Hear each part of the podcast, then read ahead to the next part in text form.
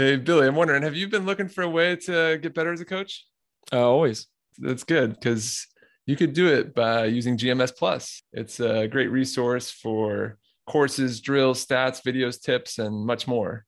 Many of the game's winningest coaches and players, including Heather Olmstead, Keegan Cook, John Speraw, Mike Wall, and Courtney Thompson, have used it or are a part of it. They're also actually have been former guests, so you know they're good.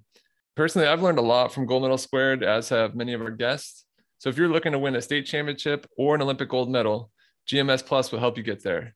Get 20% off an annual subscription today. Go to goldmedalsquared.com backslash CYBO and enter CYBO. That's goldmedalsquared.com slash CYBO and enter coupon code CYBO. Welcome to Coach Your Brains Out, the show that explores learning from the top minds in volleyball and beyond. With your hosts, John Mayer, Billy Allen, Andrew Fuller, and Nils Nielsen.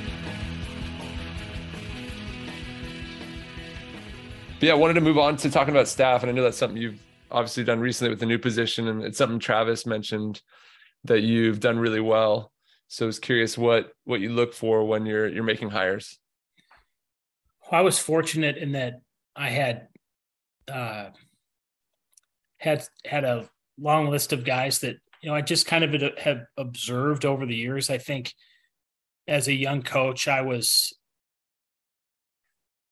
very observant of of kind of the generation ahead of me of coaches and watching those guys and and devouring you know any anytime those guys spoke or any videos or and actually one of the coolest moments of my career skip bertman the long time legendary head baseball coach at lsu i got to spend a ton of time with him last year while i was at lsu and uh like i've watched his video. I have the vhs uh you know winning the big one. Like i showed it to him. Like i'm like skip look how this it's i've i've worn this thing out. So uh I'm super aware of i've just always had an awareness of coaches. And then you know the last four or five years i kind of felt like okay i think i'm i think i'm getting close and i'm getting ready to to taking a head coaching job and my staff is going to be the most important thing period i mean who you work with impacts so much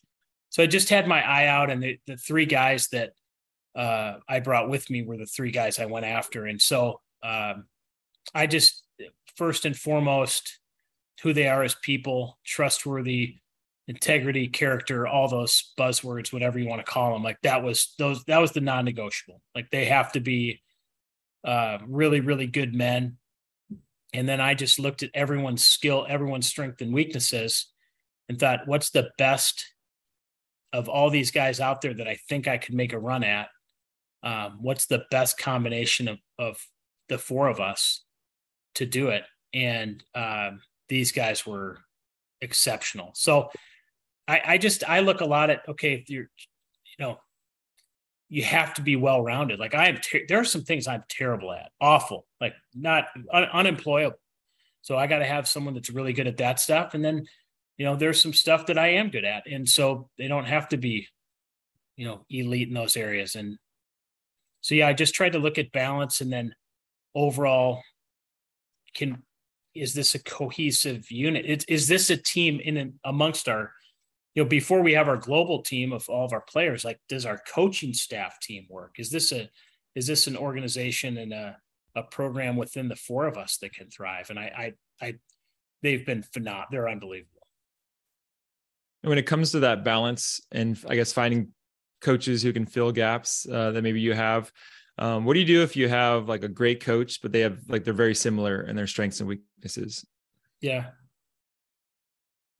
Well, hopefully someone else on the staff, you know, has that has that strength where the other one's weak. And um, but I think we're all so a good, good example. All four of us were recruiting coordinators a year ago right now.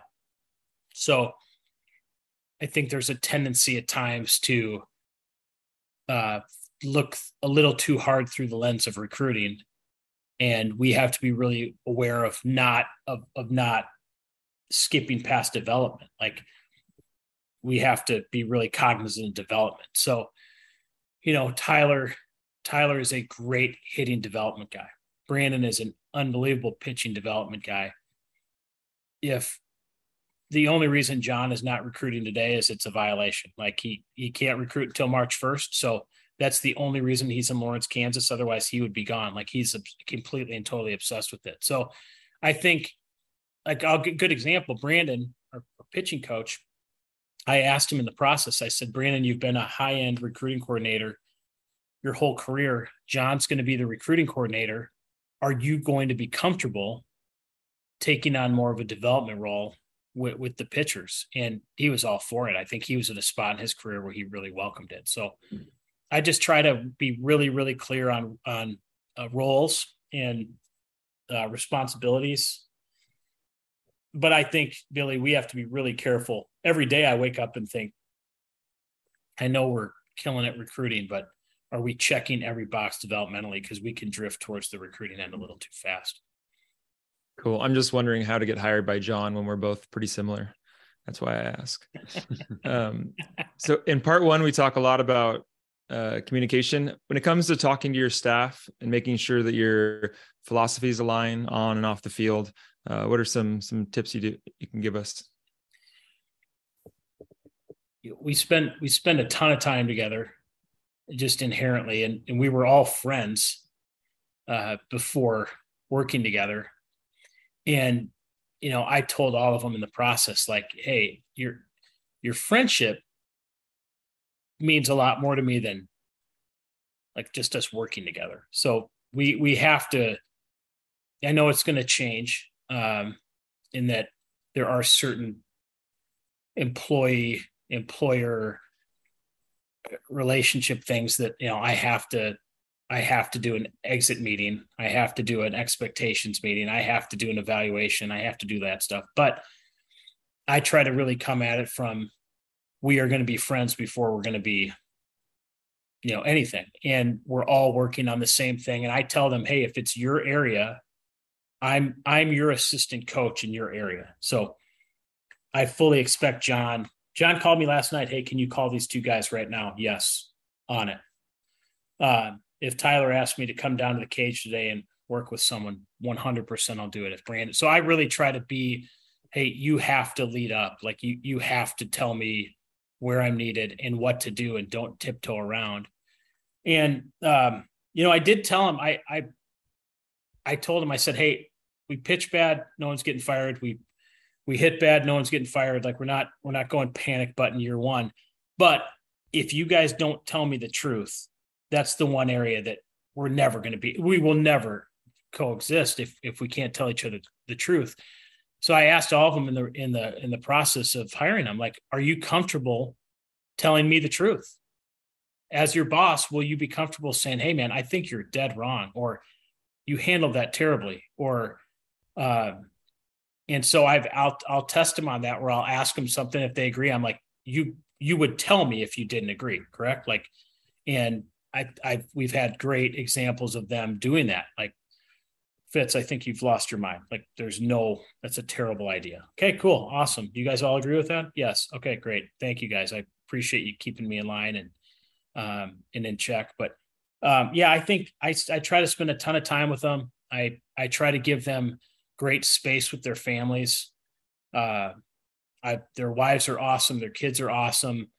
Uh, our wives are friends. You know, John is John is single, so it's it's a little different in that he, you know, I have to be intentional with him on, like John, you're going home for Christmas, like, and you're not working, and you're turning your phone off, and, uh, you know, you need to be healthy. So I try to, I I genuinely, and not not to get good performance on the field, like because I genuinely love these guys, I try to invest in them, and uh, I don't want to be a. I've worked for it, it's easy for me because I've worked for unbelievable men. Jay Johnson, LSU is unbelievable. Dan Heefner at DBU is unbelievable. So I've worked for really, really good head coaches that have given that have loved me as a as a friend before they've before they've managed me, um, which has been pretty special. It sounds like you've done more of trying to get them to work less versus pushing work on them. But I don't know if you've had experience with with delegating work and especially i'm thinking of a friendship like this is something new that came up something that's probably not very fun to do but this is something i'm going to pass on to to them how have you found if you've been in those experiences how have you found delegating work? Is that difficult for you to do? No no they're because they're awesome. Like i'd say because of their their motors um and the way that they go and i think they know that i'll do the dirty work with them. Like i don't i that don't yeah. yeah i don't pass on a whole lot of I, I pick up cones i pick up baseballs in the cage i i uh i'm not a diva coach yet. I don't i don't and that's why i told wyckoff and and i told all these guys like i don't want to turn into that. And Mm. and but the good news is again i've i've seen my last two bosses have modeled that at the highest level. Like they've it would be very awkward. I would feel like i'm letting down a lot of people um if i didn't get my hands dirty. So i think they know that i'll i will recruit as hard as anyone this summer um i went out this fall when i could like i am i try to be in the trenches with them Yeah, that's great. You you mentioned for staff how honesty that's that's got to be there. But what about something outside of say if you're, you know, in the future looking at future staff and someone had maybe a very different philosophy from a hitting perspective or just from a the way a, a practice should run or just very different philosophically with on-field stuff. Would that make them off the table or would you how would you approach someone like that? No, I think I need that, John. I, I Hmm. think I'm uh I'm I have like I said before, I have a fascin I just have a, a, a you know self-diagnosed OCD when it comes to simplification. Like I want you know, and my boys prop my my sons were here, they'd be laughing right now. They'd be like, "Oh, you mean it you mean at 9:05 p.m. when you want everyone in bed?" It's like exactly at 9:05. No, but uh I think that the the cutting edge uh the new whatever the next wave is um I need people in my life that are trying to ride that wave and so I actually when I see as much of a simpleton as I can be when it comes to you know a plus b equals c uh I do have a fascination with when, but I, maybe this is a better way to say it. When someone's really passionate about something else and a different way to do it, and they, it gives them energy, and they've had success doing it, it fascinates me. Hmm. And I've been around some really cool guys with that. Wes Johnson, who's the now the pitching coach at LSU, he was the pitching coach of the Minnesota Twins previously, and we worked together at, at Dallas Baptist. He, when TrackMan became a big thing in in baseball, and you could you know read the spin on a baseball and the vertical approach angle and the everything about it wes was so cutting edge on that. I didn't even know how to log into the computer at that point. And wes was like telling the app like the everything about the flight of a baseball. And i didn't understand it. And it was probably uh, it would have been intimidating for me to hey jump up and speak about this fits I, there's no way i could have done that but i knew that what wes was doing was very life-giving to him he was very passionate about it. His gave him energy, and, it, and you could tell right away, like this dude's in his lane. So it was a great eye opener for me of like, well, when someone's like that, uh, let them run. So John Coyne, our recruiting coordinator, we are very extremely different as recruiters. Um, you know, a year ago, right now, I was the recruiting coordinator at LSU, and and you know we were having success with players. And when I watch John recruit right now, and we couldn't have done it more different but watching him the success he's had the energy in which he does it and the and the naturalness uh that he does it in it's like i just let him go. Like i don't i don't try to i don't try to tell him how to do anything recruiting wise. Um so i need that. I need people that do it different than me because i'm not i am tragically uncreative like really i am like it's so i need those people around me That's awesome. um, when it comes to uh, sharing input with your coaches and stuff uh, i guess how much do you consider that for playing time and maybe some of the bigger issues and what do you do when you guys do have disagreements Yeah, we just did this yesterday. We were going over the lineup for for next Friday and trying to figure out we're playing Valparaiso, trying to figure out who they're pitching and what what what the order of their rotation will be, and um, you know, couple couple discrepancies on each of our lineups of of where we'd have guys, and uh, so I, I had mine, and three assistants had theirs, and then we have a we got a guy by the name of Ryan Holland who is uh, he's our analyst. He's the he should be working for NASA. Like he's mm-hmm. he is un he's unbelievable. So we get him involved. Okay, what statistically what should our lineup be? Um, old school, what should our lineup be? If you look up the uh, go to Google and look up best sabermetric lineup, what does that say? So we just kind of everything's a discussion. Uh, we we talk all the time about you know pitching coaches can have great input on what hitters do hitters can have great input on what pitchers do so we try to just have a lot of conversation a lot of open dialogue.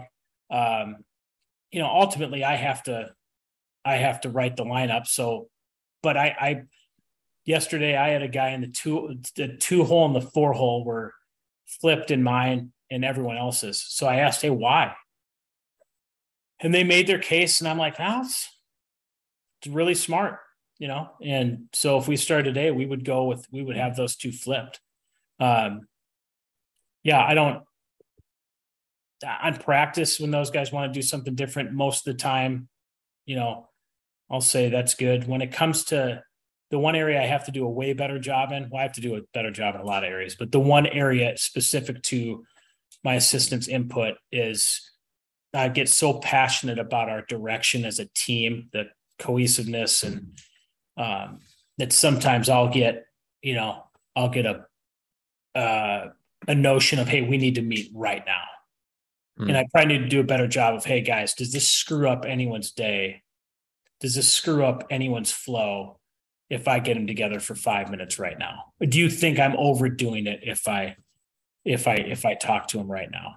So. Yeah that's great. I mean, it sounds like such a healthy relationship you guys have that you can have these discussions and open discussions. It is, it is, John, but we haven't lost a game yet either. that's like, true. Like that's that's yeah. the one yeah. the one thing I'm really aware of. Like, man, we're and I've told the players this. I told them all fall, like our first three weeks of individuals. I'm like, guys, everyone, everyone loves it now. Like, no yeah. one's cut and there's no lineup. We haven't lost a game. No parents are mad. No girlfriends have dumped you yet. Like, mm-hmm. you know, so that's where you know, I've I've told them over and over, like we have to stay together because we're going to face adversity, like within the week. And uh, so, yeah, right. We, we, absolutely authentically awesome relationships, but I'm very aware that we we have to always work on that.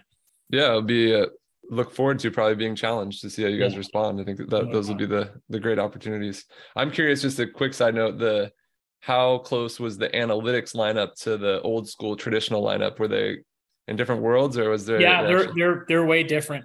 It's crazy. Yeah. yeah. The you know traditionally you always the best player always hits third, and uh, now the best hitter always hits second, and mm. the four hole really matters. For one, I mean, I guess the leadoff guy, it's whoever gets on base the most, pretty cut and dry. Okay. Three hole, the three hitter can actually strike out quite a bit. It doesn't affect run production a whole lot. Hmm. Uh, four and five are a really big deal and then whatever you can steal six, seven, eight, nine. But then we've got we have an unusual amount of left-handed hitters, which is the greatest problem in the world to have. Mm. Um, so trying to split those guys up at the end of the game so that you know we we don't get a, a lefty come in and stack on us for you know six straight outs. But yeah, they're quite they're they're quite different. Yeah, I can yeah, imagine. Yeah, it's kind of cool. I, my mind always just goes to Moneyball, and I picture you know he's got a really pretty swing so he should be in the fourth spot you know yeah. Um, and i don't want to i mean the traditional obviously view had a lot there's a lot of good there um, but it seems like having a mix of some analytics and and some of your your experience can get you to a good spot. No doubt. No doubt. We had uh, just two questions to close from a listener and uh, the assistant coach at kansas volleyball caitlin nielsen she says, I've heard amazing things about how Dan has set and is holding a new and higher standard for his team.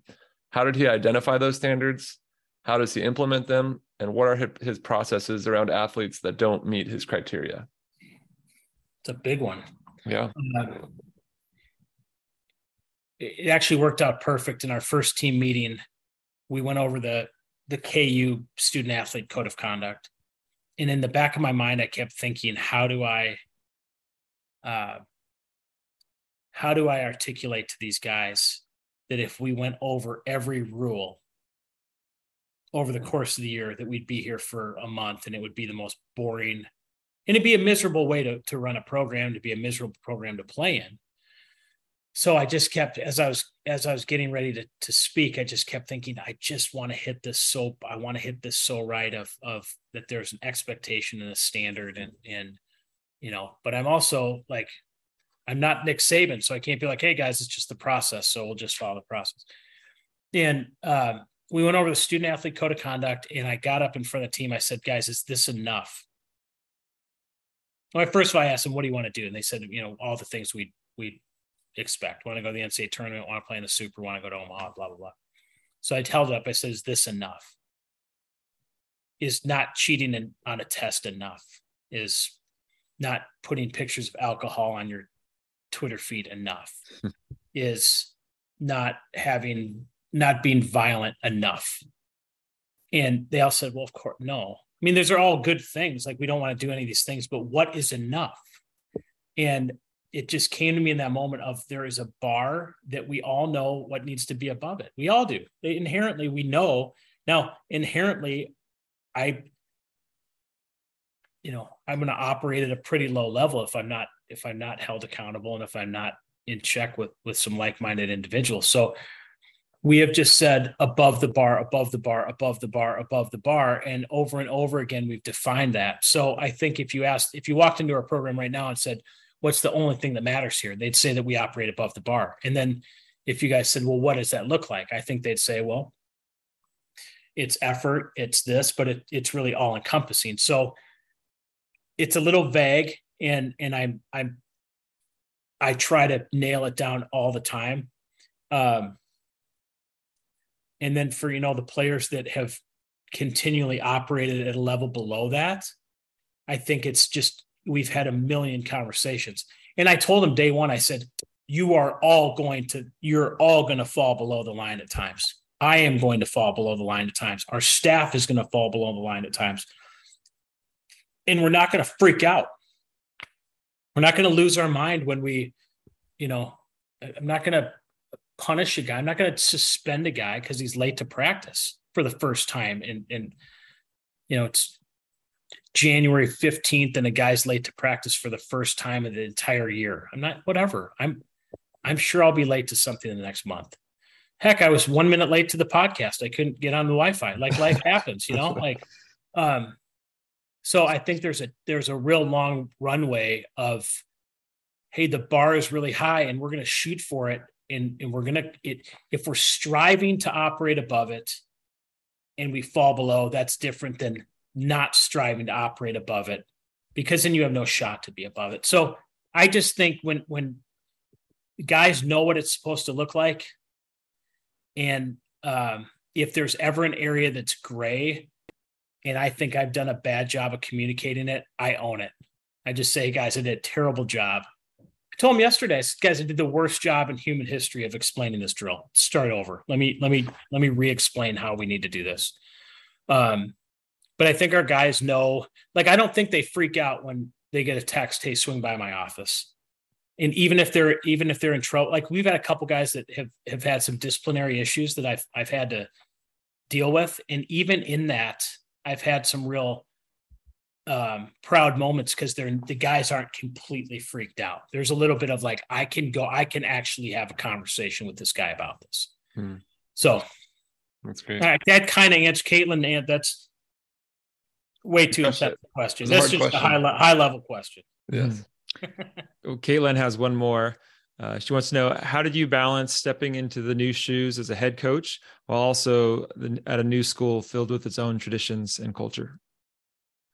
Head first, just you know, I just looked around and and uh, you know, Bill Self is a first ballot. I mean, if you could put a coach in the Hall of Fame, well, I know he's in multiple Hall of Fames right now. I mean, he's still coaching. Um, he is a walking mass. He's a walking doctorate on how to do it. Lance Leipold, our football coach, is a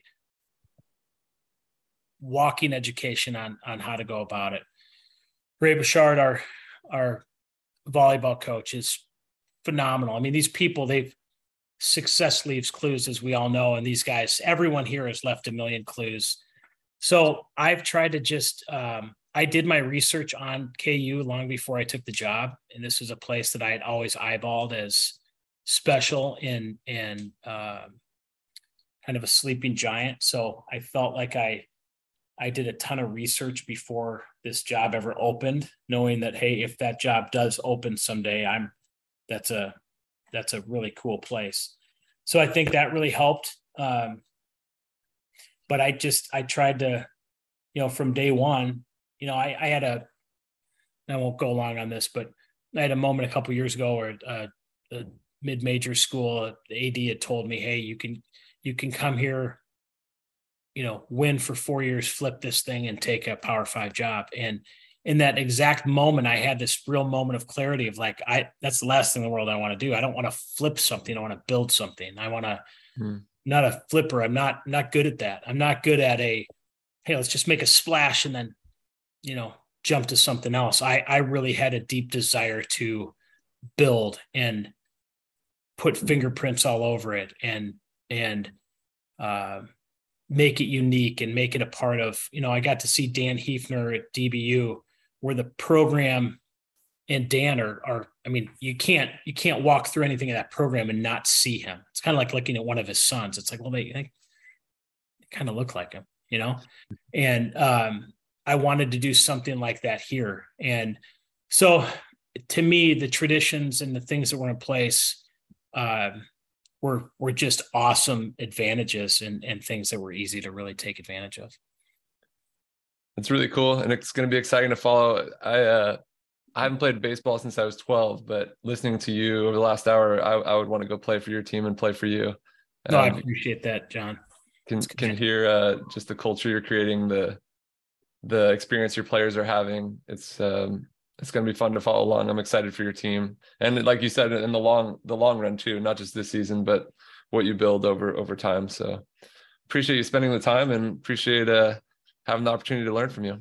Well, thank you guys. You guys, I'm huge fans and and uh, listen to you guys all the time. I'm I safely say I'm not only the worst volleyball player on this on this call. I'm the worst volleyball player listening to this podcast. I'm terrible but watching your guys' sport and and getting to know you guys through through Travis has been very eye opening to me. You guys are so advanced in your sport and um, in terms of the things we're talking about, but you guys are like the one percent of the one percent inside your sport, which is so cool. And and the guests you have on, I'm just honored to um, honored to be, you know, just on, let alone um, to be asked questions because you guys are the true experts in all this. So I, am honored you guys had me and look forward to a ongoing friendship. Me too. Me too. Cool. Well, good luck next week and good luck this season. Awesome. Thanks, fellas. All right. Thanks, Dan. Thanks, Dan.